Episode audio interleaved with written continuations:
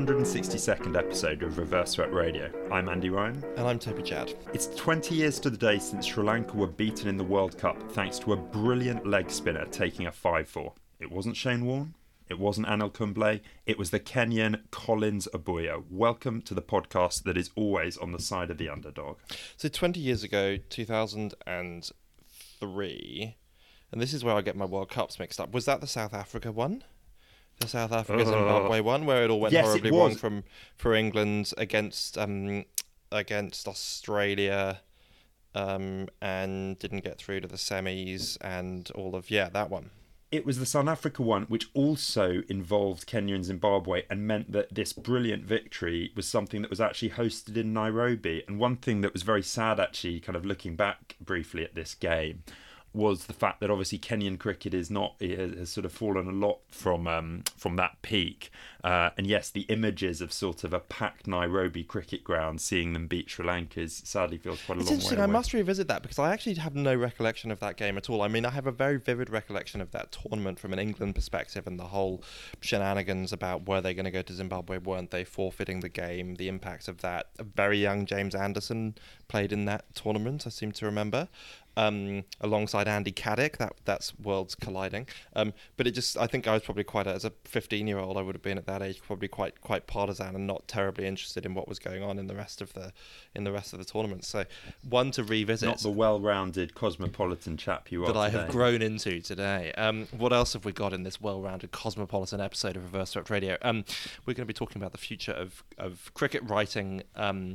We're going to be talking about the rise, fall, and rise of um, Chris Schofield. Chris Schofield is a, is a man who is not talked enough about, and I'm glad we're going to be talking about him today. And we're going to be reviewing a rather delightful film from 1949 called Cricketers All. Um, now, Andy, tell me about what Duncan Hamilton is. Well, what's keeping him up at night? Yeah, well, we hold Duncan Hamilton in very high esteem on this podcast. You only have to go through some of our old episodes to see us kind of singing the praises of several of his books. He, you know, he really is a very special cricket writer. And the latest edition of The Cricketer contains, um, I guess, what could only be described as a warning cry from him, in which he worries about the future of cricket history writing in particular. And his theory, um, obviously, the danger when you try and summarize a long article in a sentence, but here we go. His theory is that if cricket continues to move more and more towards the short form of the game, why would fans want to read histories about the long form when it's been left behind? And I was reading this, and instinctively, I just couldn't really share Hamilton's concern. I'm more optimistic, and I just felt the long form of the game will survive, it'll thrive. And also, I, I think of all the books we review on this podcast, and cricket's capacity to inspire fine writing seems as strong as ever.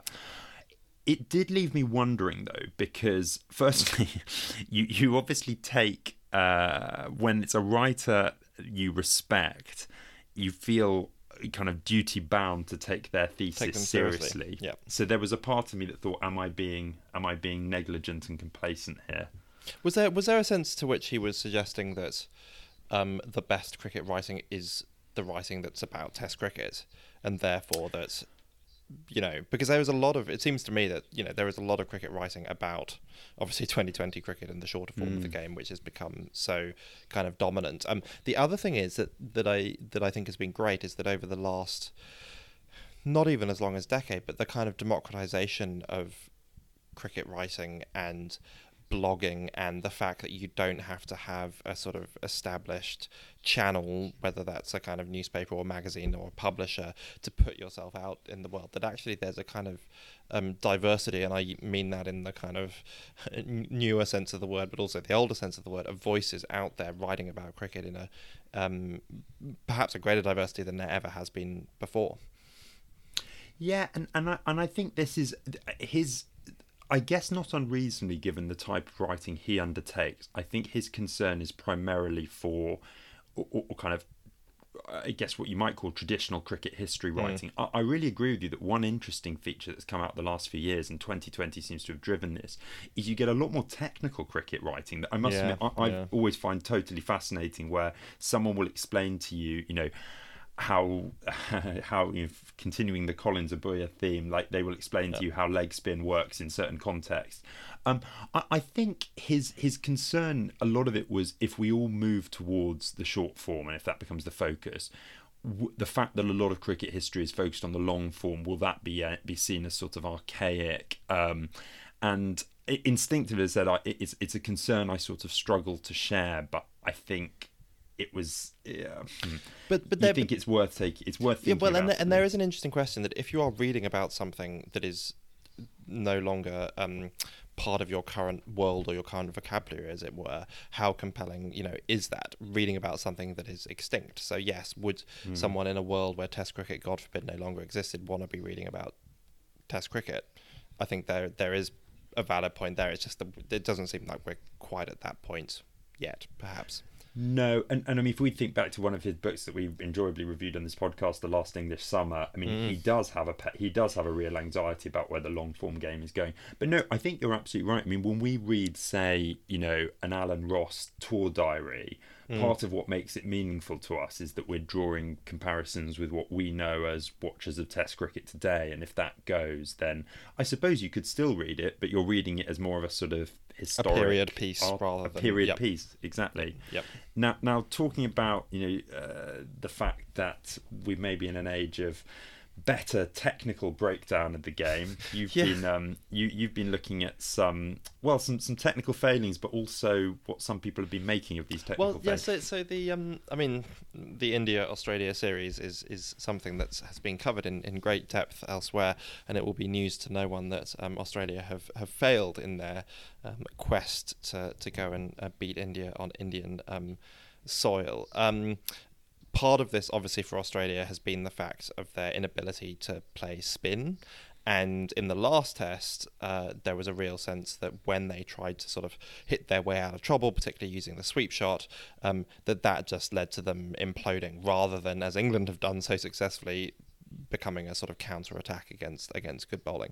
So out of this has come a series of videos by ex players analysing where exactly it is that the Aussie batsmen are going wrong. So um, Matthew Hayden did a piece on the Indian TV channel Star Sports, which was out on the wicket that the Australians were were finding so so troublesome. Then um, Ian Healy um, set himself up in the SEN office with a bin as a sort of pedal bin as the stumps um, behind him, and did a piece to camera that very much looked like it had been shot on a, an iPhone and was just put out on their Twitter account. I don't know if it was ever ever kind of broadcast in, in, in any way. They're both worth a watch, and they've both been very very widely watched. I mean, I have never played um, spin bowling in India, so I can't necessarily attest to the quality of the advice, but they seem to me to contain some some some good um, insight in, insights. Um, I then saw.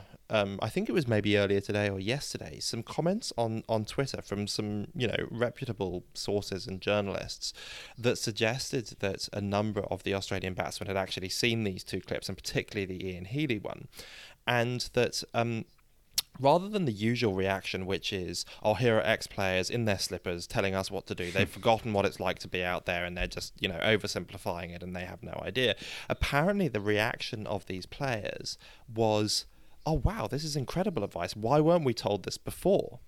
Which I think is really, really um, interesting in a in a kind of in a in a in a couple of ways, in a sort of positive way, which is it's great that there's this kind of broader sense of, you know, kind of the cricketing community that information can be passed on from one generation to the next without it being seen as an insult or patronizing or sort of threatening in, in some way. Um, but then the flip side of that is, isn't it weird that this that means for this to happen is that it's broadcast content that's created, not that it's a specialist being brought into the team to kind of you know help out or a backroom staff member passing this stuff on, but it's by a like a, you know an opening batsman who's had a few failures, flicking through their Twitter feed and seeing an ex-player demonstrating something that that's where they're getting their kind of technical insights. Anyway, it just it just felt like a kind of odd collision of of worlds that particular I mean whole chapter. I've seen the Healy video, which mm. is similar to you. I loved the schlockiness of the bin yeah. in the office, but I wonder if one reason why the Aussie players have responded well to it is that I very much felt the tone of the Healy video was like,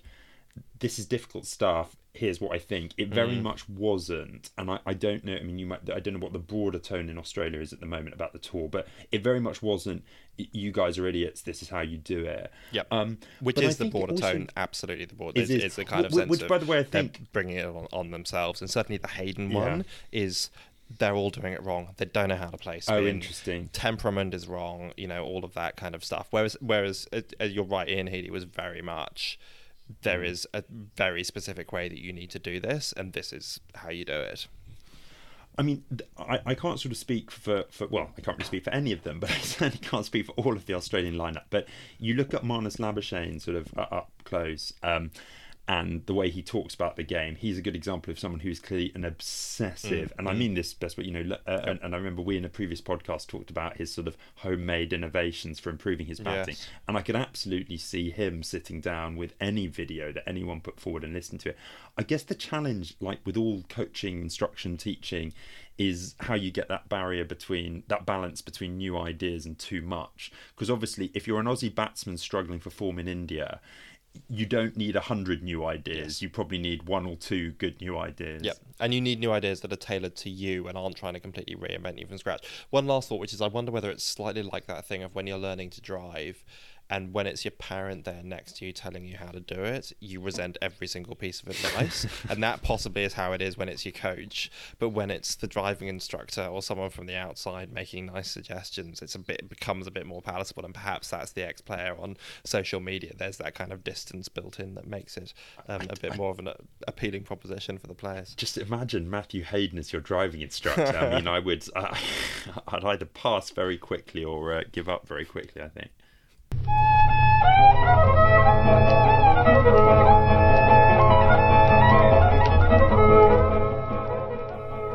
From the archives. Now, Andy has just told me that this is the feature that he has been itching to do for several years.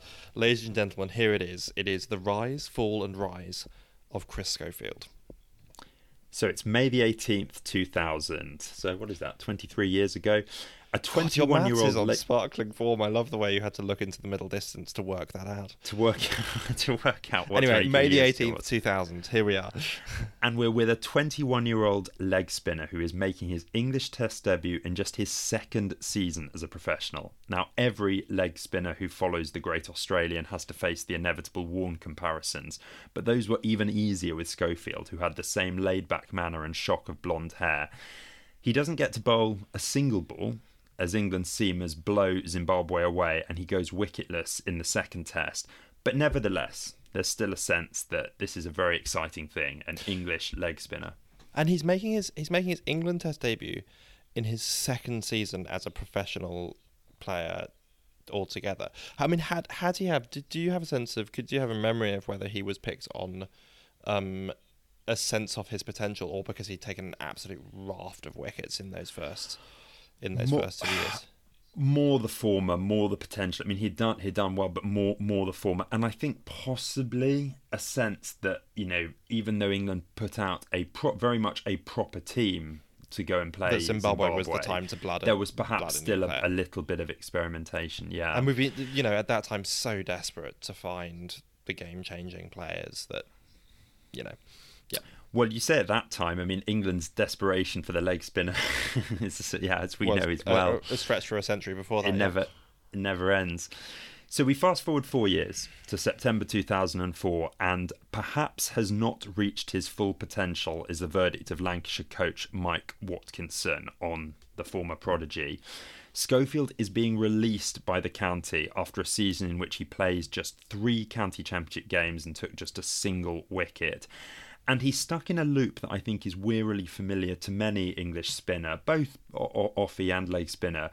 He wasn't getting enough overs to improve. His mm. bowling therefore gets worse, so he gets trusted with even fewer overs. Now I know you can argue this back and forth. You know you can say, well, does a spinner look and wasn't doing enough to earn the right to bowl those overs? But it, it's a sadly familiar pattern in English cricket. And there's also that question which was explored quite well in that I remember in that book on English English English leg spin that we reviewed, you know, The strange death ago, of probably. English leg The spin. strange death of English leg spin. Um, that question of of how captains perceive leg spinners and when they bring them on, and how often leg spinners are given an impossible hand in terms of what they're trying to, you know, do. As, as in, you know, if they're trying to be brought on to contain rampant batsmen, then actually as a leg spinner, that's a, an almost impossible task unless you're, you know, unless you're Shane Warne. And really, to your point, as a leg spinner, you need the captain to trust you and bring you on when the pressure's on the batsman, not when the pressure's on the on the fielding side as well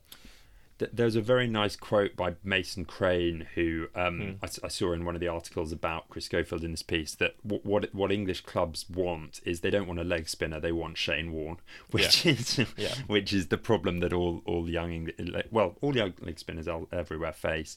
Um, as a little aside, his departure from Lancashire actually ends up in an employment tribunal because Schofield says the lateness of Lancashire's decision prevented him from finding another county, and he actually wins that case but um, yes, of, of, little consolation. When you're, when you're 25 and taking your employer to a, I mean, this doesn't sound like the fairy tale cricket career, really, does it? No, no, and I mean, I think you could argue that the court case then plays a role in some of his struggles in terms of finding another county, because we fast forward two years to July 2006, and Chris Schofield has been without a county mm. for a season and a half. No one, however, can accuse him of giving up, so this is a description to the cricketer of what his summer looked like at that point. I played club cricket Saturdays, Sundays, minor counties on Mondays and Tuesdays, and then second team county cricket on Wednesdays, Thursdays, Fridays. I remember going through June and July, I went through 40 days of non stop cricket. Every day I'd hope for rain just to give me a little rest, but I found my game again and found my love for the game again. That's incredible. And the, I mean, when when you think about that, just in the context of work, you know, you're out of work and you're trying to sort of prove a point, and suddenly you go out and you work 40 days uh, straight. You would say that there was something that was kind of unhealthy about that. Yes. Frankly. Well, I think his phrasing is really interesting there because he talks about finding his game again, which is presumably he went and bowled a lot of leg spin and, yes. and by the way, made runs. I mean, he, he, he evolved in his career into a real all rounder. Yeah. But I also think it's very interesting when he talks about finding his love for love the, game the, game again. That, yeah. Yeah. Because you get the sense that that would kill the love of the game. But, you know, maybe that's exactly as you say, that's what he needed just a hell of a lot of cricket under his belt. Yeah, I mean, it just, physically it becomes a thing, yeah. doesn't it? I mean, as he says there, like you do eventually just your body needs a rest. I mean, uh, forty days of well, yeah, of any. It, ta- it of... takes me ten days to recover from my little 2020 game on a Sunday morning. that, that, that, that anyway, is, back um, to Chris Schofield. I, that, that, that may that may hinder your future international call up, yeah, or, yeah. or, at least England will have to use you very sparingly. Um, so we fast forward a year, and it's fair to say things have changed rather dramatically. It's September 2007, and Chris Schofield is playing for England in the first 2020 World Cup. How on earth did he pull this off? So, Surrey, have to take some of the credit, led by um, coach Alan Butcher, took a gamble on him and he repaid them handsomely, becoming the top wicket taker in the 2007 2020 Cup. England then showed some impressive foresight at this point in realising that 2020 was going to require specialists, so they selected Schofield and a few others who had been ex- excellent in the county game. Um, and I think all countries were struggling at this point to work out who do you put out into a T20 team, and I think England at least were recognising that it didn't make sense just to pick, you know, the same folk you would for a Test match. Unfortunately, this approach um, and this sort of foresight was absolutely not rewarded. England beat Zimbabwe but lost to pretty much everyone else mm. Australia, India, South Africa, New Zealand. Um, if we are being kind, there were some very tight defeats. So I think looking back at this, you know, particularly the Indian, New Zealand, South Africa games, these were all close defeats. So, you know, if you're being kind, it could have gone, it could have been different. Um, Schofield had a good tournament though, amidst the disappointment. He played in four of the five games and finished with four wickets at 23 apiece and an economy rate of just over seven. Um, only Flintoff and Anderson were more economical, so he did well. He had a good tournament. And it's a reminder as well of the fact that T20 has actually kind of rescued is, is the negative way of looking at it, but really turned around the careers of, of quite a lot of you know cricketers who otherwise wouldn't necessarily have found their their slot. Interesting that he kind of, t- you know, it is it is through 2020 that he. Well, I'd sort of forgotten that part of his his his narrative. Um, a bit like the, and I'm now in my post-COVID slightly addled state. Can I forget who it was. Who was the Essex batsman who very early on in the 2020 days scored Graham Napier? Graham Napier. Yeah. Off off not very many runs, and suddenly you know kind of middling county career, and then off you go, and you're you're a 2020 star. It's kind of one of the remarkable things that 2020 has done in terms of developing the broader pool of of cricketers. Definitely, and as I said, then then it's then up to the selectors to sort of give those players a chance. So Schofield would injure his thumb the next year, which would lead him to slip down the pecking order, and he wouldn't actually play for England again. Um, but he did have four more seasons with Surrey, which included more success, you know, trophies, promotions, and continued his evolution into a true all-rounder. I mean, he scored a lot of runs actually for Surrey. Um, and I think Schofield's story captures so much um, of the English game in particular, good and bad. There's this tendency we touched on at the start to overhype a spinner and particularly a leg spinner, Yeah. while at the same time completely failing to support them properly. I hope we've got better at that. I think we're going to learn with um, Rehan Ahmed, who you know the the, the, the sort of leg spin prodigy who appeared in for England in Pakistan. We'll, we'll, see how we do with him. Um, there's then the depth of the English game, which means that a professional who's lost his way does have a way to find uh, a return into the game. So, you know, the fact that England's cricket has so many levels meant that he could go back to the club game and, and find a way back. And I think it's also worth talking about the selectors because Schofield's story is a mix of selectorial incompetence and success in a way. The premature test debut at the start probably did him no favours in that it built unrealistic expectations and I think probably messed up sort of his more like natural path of development, which hmm. probably would have been better done like less in the spotlight from the Yes, start. just bowling a lot of overs in county cricket. Yeah. Exactly and don't don't build the pressure sooner than you need to. But then at the same time you have to give credit to Surrey and England who both at a later stage in his career sort of brought him back. Um, but of course for all that uh, the story's hero is very much Schofield himself for how on earth he kind of dragged himself back into the game after those early struggles. And I'll leave him to have the last word. If you represent your country it's because you're a good player To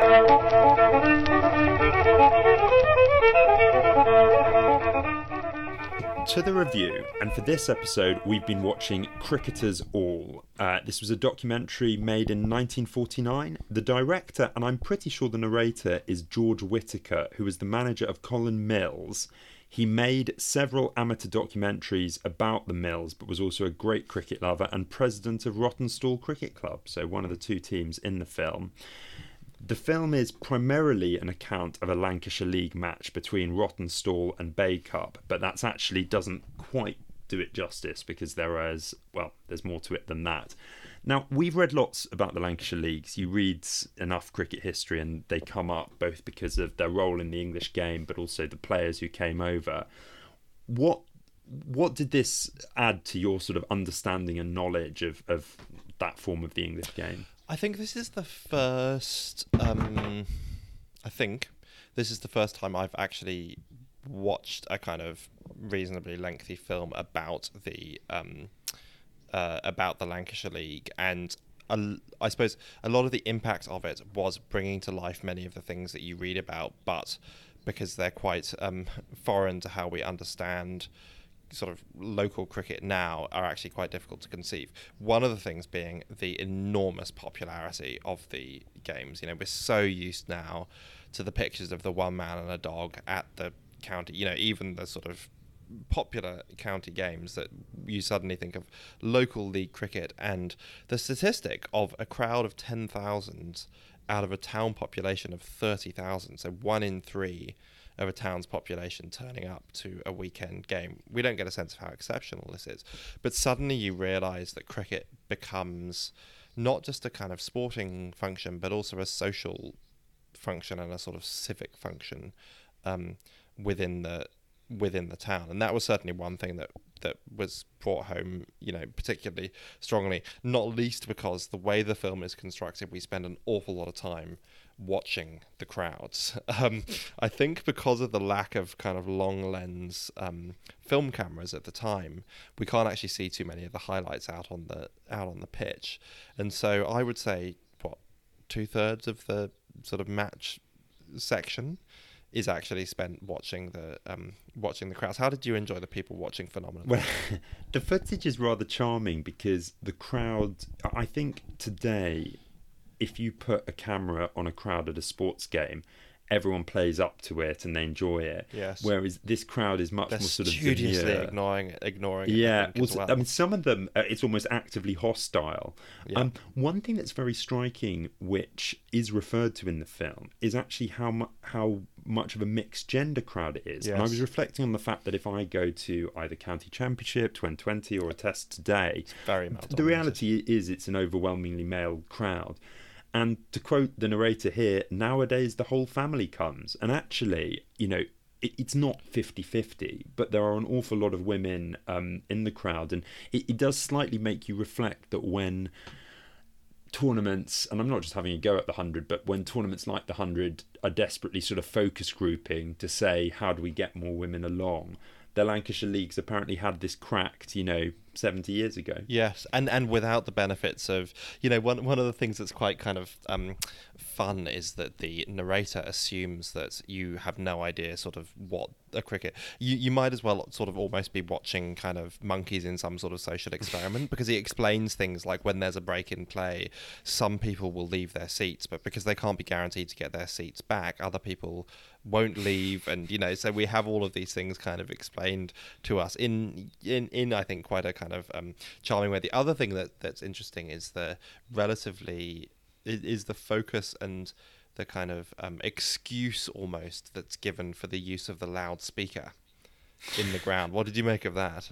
This so this also makes sense in the context that Whitaker was a president at Rawtenstall because I think he's clearly proud of everything, all the tech they've got. So they show several close-ups of this bright red loudspeaker. And he gives it as an example of moving with the times. And you're quite right in that he's almost a bit apologetic about it. He feels, and you, you think now, um, in the age, Or at of least he's trying to justify it. Yeah, yeah. Yeah, you're right, but they but they exactly the same. Um, when you make that comparison, because I thought the same thing, that he talks about it as being a way of communicating to the crowd so they know what's going on in the pitch, um, but also of entertaining the crowd. Mm, And mm. it's just like you know, obviously we now have cheerleaders, flamethrowers, and back in the day they had a you know loudspeaker. It, it is very interesting how exactly the same theory is used at both times, but yet people now will say, "Oh, this is a totally new invention." although we must we, we've talked about one of the great technical innovations but the other technical Oh, innovation this. that remains I, I I, I, this this. remains utterly bonkers to the point where i thought this might be some sort of wind up Parody, yeah. at the end of the game some some poor man goes out and sets off a couple of basically as far as i can see sort of fireworks or Fireworks, yeah. rockets. Yeah. And the, the principle is he puts up one rocket for a draw two rockets for a win. Um, and i just have so many questions about this. So i assume no rockets go up if they lose. But, And- but but what was great though was was the sense not that this is out of celebration that you know like set off the fireworks we've won, but in order to let the other people in the town know what the result is as soon as possible, which does seem a little bit of a. I mean, I, I wonder how much the rest of the town is is sitting there on tenterhooks waiting for the you know rocket to to go up and sort of blink if you. Um, blink if you miss it, but I thought it, I thought it was a beautiful tradition to be honest, and I'm keen to introduce that to my own my own side. Yeah, I mean, I, I, I thought it was sort of, I thought it was kind of wonderful, um, but at the same time, I just, I wanted to know who these people were in Rawtenstall, sitting around Yeah, waiting exactly. to see that. Um, uh, while we're on the subject of sort of, uh, you know, interesting features, I had again read about this concept of the collection being taken after a 50, but I guess this is the great thing about a documentary.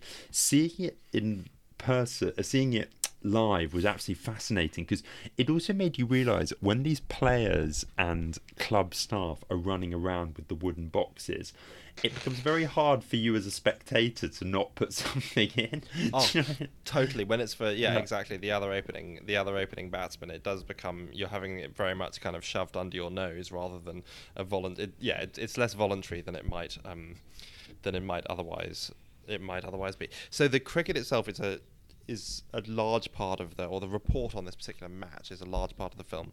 Um, there's then another section that sits um, before it, uh, which includes what I actually felt was the most compelling of all, which was, and it's not the bit you think I'm going to say, although that was damn good too, but the footage, the footage filmed um, close up of the overseas professionals kind of there's an introduction to a five or six overseas professionals and we see them either bat or bowl kind of close up. And actually for me and I went back and rewatched this several times I thought it was bloody brilliant was the footage where the camera was positioned behind the stumps behind the batsman and you saw the bowler kind of coming towards you bowling at you because you got a real sense of their flight, their pace, the extent with the spin bowlers, and several of them were the extent to which they were they were turning the ball, and for the first time, actually, even compared to a lot of the footage available nowadays of contemporary 21st century bowlers, you got a real sense of what it actually would have been like